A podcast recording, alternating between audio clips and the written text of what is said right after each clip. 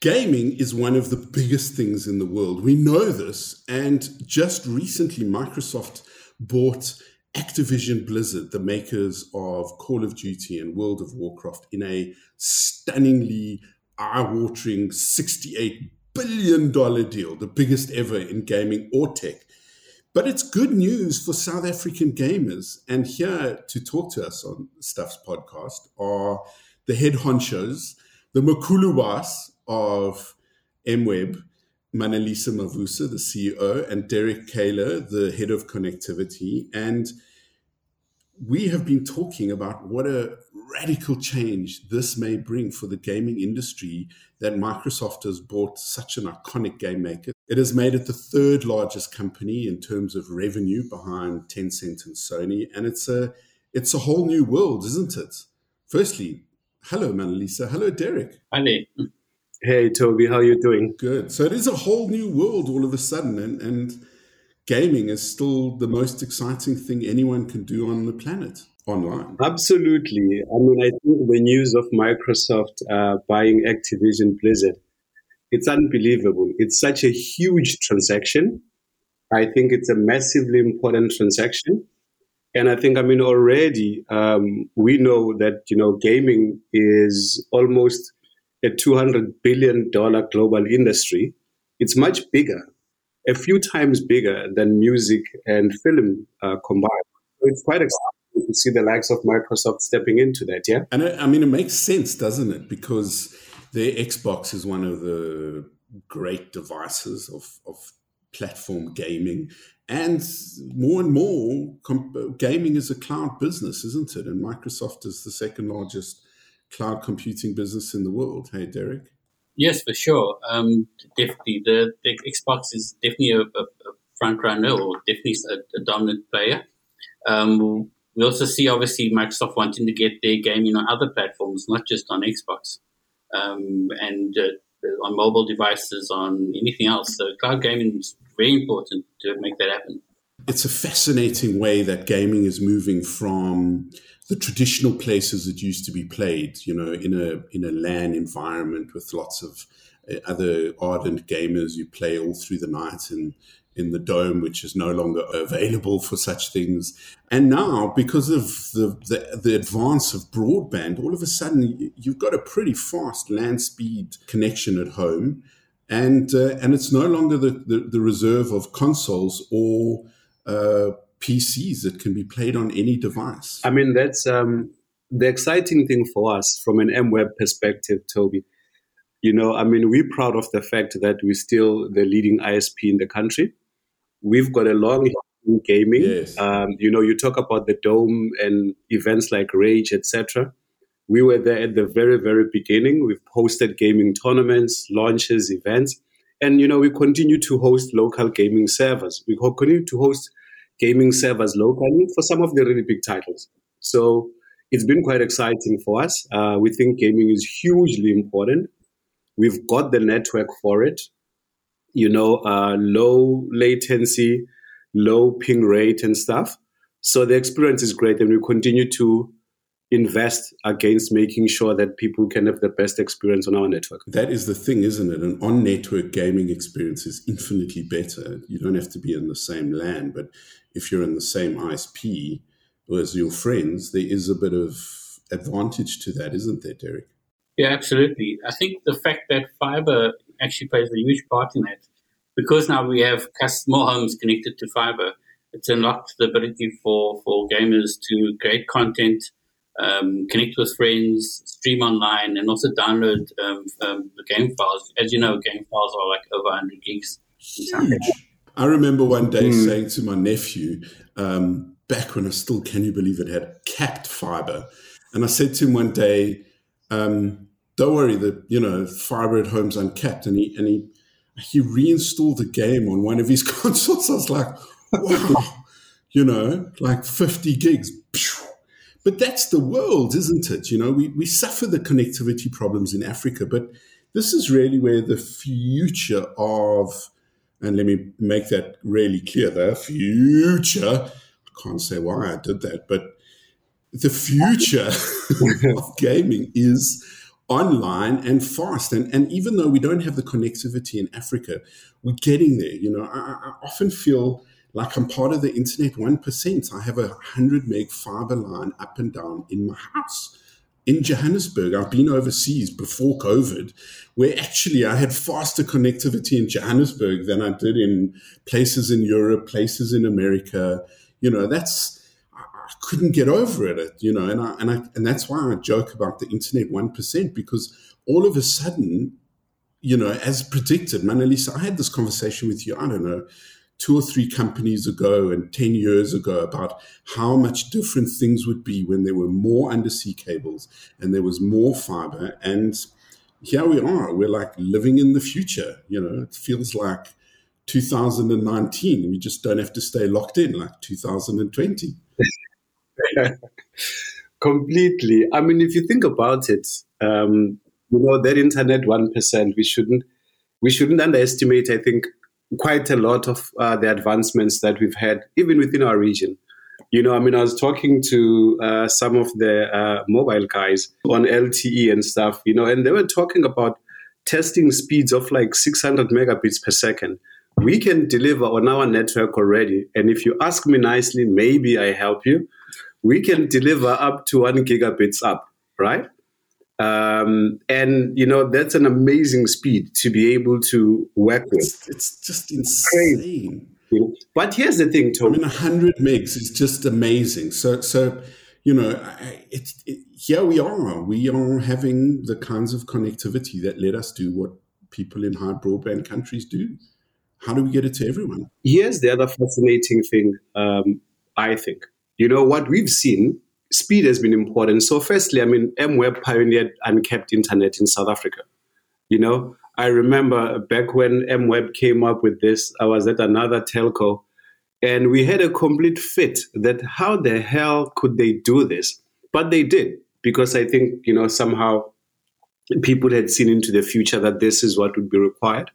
So, A, what we've seen, obviously, uncapped internet is better um, our internet is, you know, unthrottled, is secure, all of that stuff. But here's the thing, you know, the amount of data that and the amount of bandwidth that typical households are chowing, even at speeds of like 25 megabits per second, is insane. With one of the FNOs we work with, we're starting to see averages of people like a regular household, maybe mom, dad, two and a half kids, you know, they are chowing over 200 gigs of data per month because it is uncapped. Yeah. There's so many devices yeah. that are chowing the data. So you can also see the fact that, that the people are going digital. So these mm. people are buying copies of games because it's quicker to download it on, on a fast internet connection. Um, mm. I take it myself. If I want to play a game, is it quicker for me to go to the shop, buy it there, or just to download it and play it straight away? Mm. I suppose ultimately the broadband industry, a, a huge chunk of it is going to coalesce around uncapped. There's there's no way to get around it. I mean, I had a 300 gig a month cap on my line, and it, it, was it was fascinating to me that we we hit our cap. It was quite funny. I had to phone the ISP um, and say, I say, you guys, and the guy's like, I'm sorry, sir, you've hit your cap, and it was like the 29th of December, and it was it was so novel. I, I felt like I was back in like 2003. But all that had significantly changed in my household is that we moved on to a 4K mm. Netflix account. And, and, and, and that's the only thing at the end of the day that I can work out because I was just curious, like, how did our patterns change? Also, my nephew came around and rebuilt his Windows PC that month. So um, there was a couple of hundred gigs. But, but, it, but really, it, it got, I got to a point and I thought, I thought I'd kind of waxed not having uncapped, but actually that's the world we live in. It's, you know, it's improbable. Uh, we had it for maybe the first year of fiber at Stuff's offices, um, and then we moved on. It's just if you are playing games or streaming video or streaming music or doing just about anything that we do all the time, the best solution is is an uncapped one. Am I doing your marketing for you? Quite a few years ago, I'd sat with some really smart consultants in um, in Switzerland who were talking about the number of devices per household in Africa projecting into the future, and they were sort of saying that, look, you know, the way they see it, you know, into times like 2020, the sort of average mid to high income household in Johannesburg in South Africa is probably going to have at best like four connected devices. You go look at the data now and you profile that, it's actually in many instances more than twice that. You know? Well, each person has four devices, right? Think about it. Smartphone, computer, yeah. smartwatch, or fitness tracker. You know, mm-hmm. I've got two computers on my desk and a tablet. And I've got a camera connected to the internet. I mean, that's you know, that's in my understanding that's what like most people in my industry would have you know that kind of connectivity or those many devices. Every kid now has a, a, some kind of device if their parents can afford it and that's yeah. that's their interface with the world. So at one level you've got this sort of growth in fiber and the quality and the speeds. At another i mean remember that africa uh, particularly south i mean south africa it still is the biggest gaming market in the continent. Yeah. South africa has a more penetration um, of you know 113 or so percent you know because of the multiple devices etc etc and the second part is that you know over the last couple of years the move from feature phones to smartphones that are able to do a whole lot more stuff has been quite i mean phenomenal to say the least. And the gaming and the services that have come on top of that have absolutely driven the market to you know yeah to Derek's point, that can you believe you can play Call of Duty now on a mobile device, yep. on a smartphone? I think the next thing is probably seen is, is cloud gaming.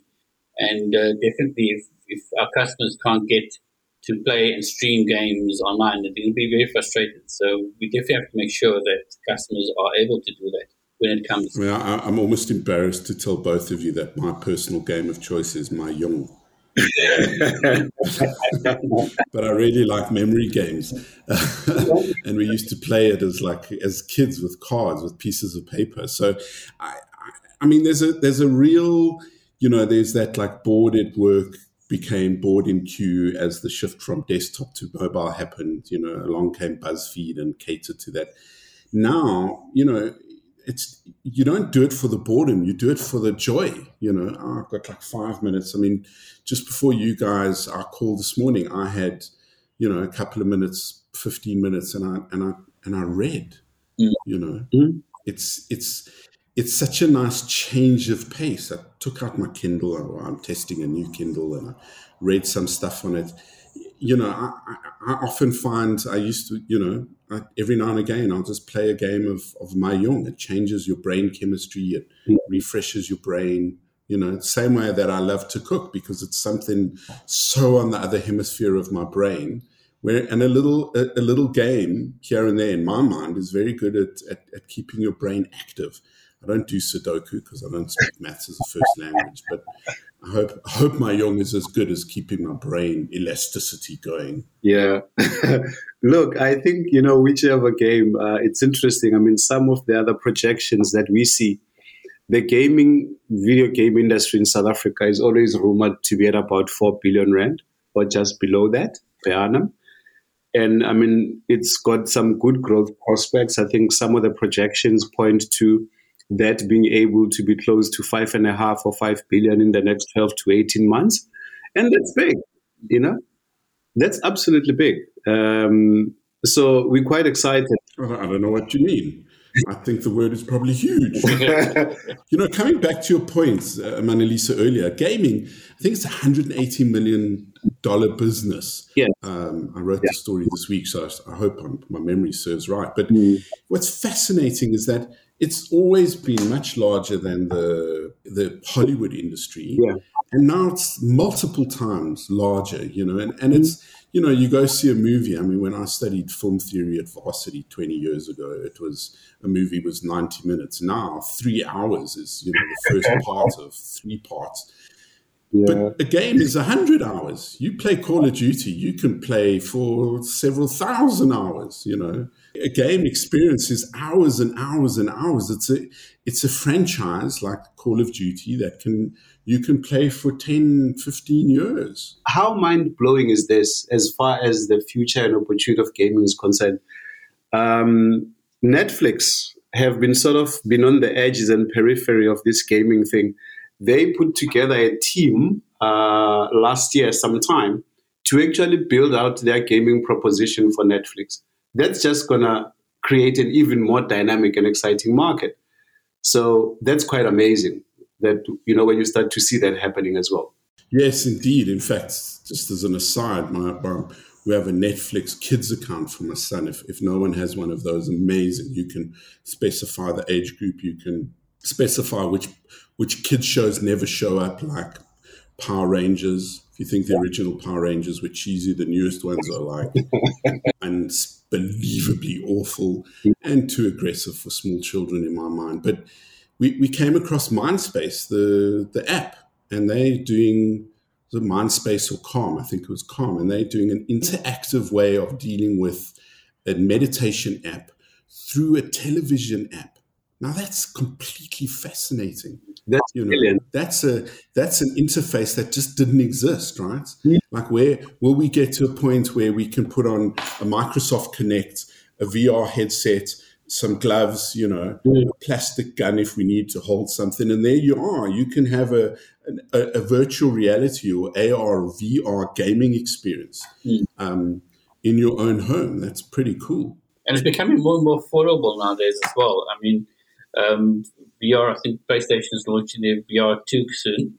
Um, and Oculus is doing very well in its own. I think there'll be more players coming into the market that will create those experiences for, for customers in the home and it's going to become cheaper and it's going to become more popular. One of the trends that, that that there's a lot of discussion about is, you know, imagine you can create real world equivalency for a Call of Duty game. So you could be in a skate park or a, uh-huh. a park, and you know you could use VR glasses, or you could just use your phone, your phone, and you could, you know, you could be in a Call of Duty arena and whilst being in the real world. You know, it's uh, mm. the, the, possibilities of gaming seem just remarkable. It's like sci-fi movies, isn't it? I've also seen. I mean, on PlayStation, I've got a, I've got a VR myself, and um, there's a chat group. I can't trying to remember what it's called now. And just to interact with people around the world in a virtual environment, it's just an experience on its own. Have you walked into any walls yet? no, I haven't. My perpetual fear. No, I haven't, but I have seen a couple of people following me. Just very strange. so the future of gaming is very exciting, and this Microsoft development really does add a lot of steam to in a very exciting, hot industry already, and uh, and it seems like the two of you are very excited by it. I'm extremely excited by it, and I think you know, there's one gap, and I was talking to um, a colleague and, an, and a friend who's uh, in one of the MNOs looking after gaming. That I think so. If you look at the continent and the age profile of the continent, we are well suited for what is happening both in connectivity and gaming. But one of the parts where we probably, as you know, ISPs and players in the space, need to also start to think about is, you know, how do we help create the right environment either through access to IP, um, you know, funding, etc., etc., to get more young people, not only in South Africa but across the continent, to get into the ecosystem from a design, distribution, because it is such a massive industry. You know, I'm not even sure, not to be unfair to you know the powers that be, I'm not even sure if the gaming as an opportunity comes up in any of our sort of, you know, um, sovereign discussions, as it were, to sort of say, is there something we should be doing to support and progress this further? You know, we absolutely want to be able to find a way, you know, to help grow that ecosystem because it's exciting for us. It's important for what we do. And it's definitely a lot of young people are absolutely interested in and plugged into. So that's got to be the opportunity for me in terms of part of the why. You know, it's because we can do that. I think we're also educated for, for the different types of gamers out there, the guys that are creating content. We have to look after them. Guys that want to just interact with their friends and play online. We have to look after their needs, and also the guys that kind of want to stream. um, and make a career of it. Um, as MWeb, we've got to make sure to cater for the variety of those gamers out there. Well, thank God you're worrying about the connectivity so that us gamers can just worry about the game. uh, Manelisa Mavusa, well done on your new job as uh, CEO of MWeb. Derek, Mazeltov, uh, and good luck, both of you. And uh, hopefully, we'll be speaking again in the near future. You've been listening to the Stuff podcast. Please subscribe and like us wherever you listen to it.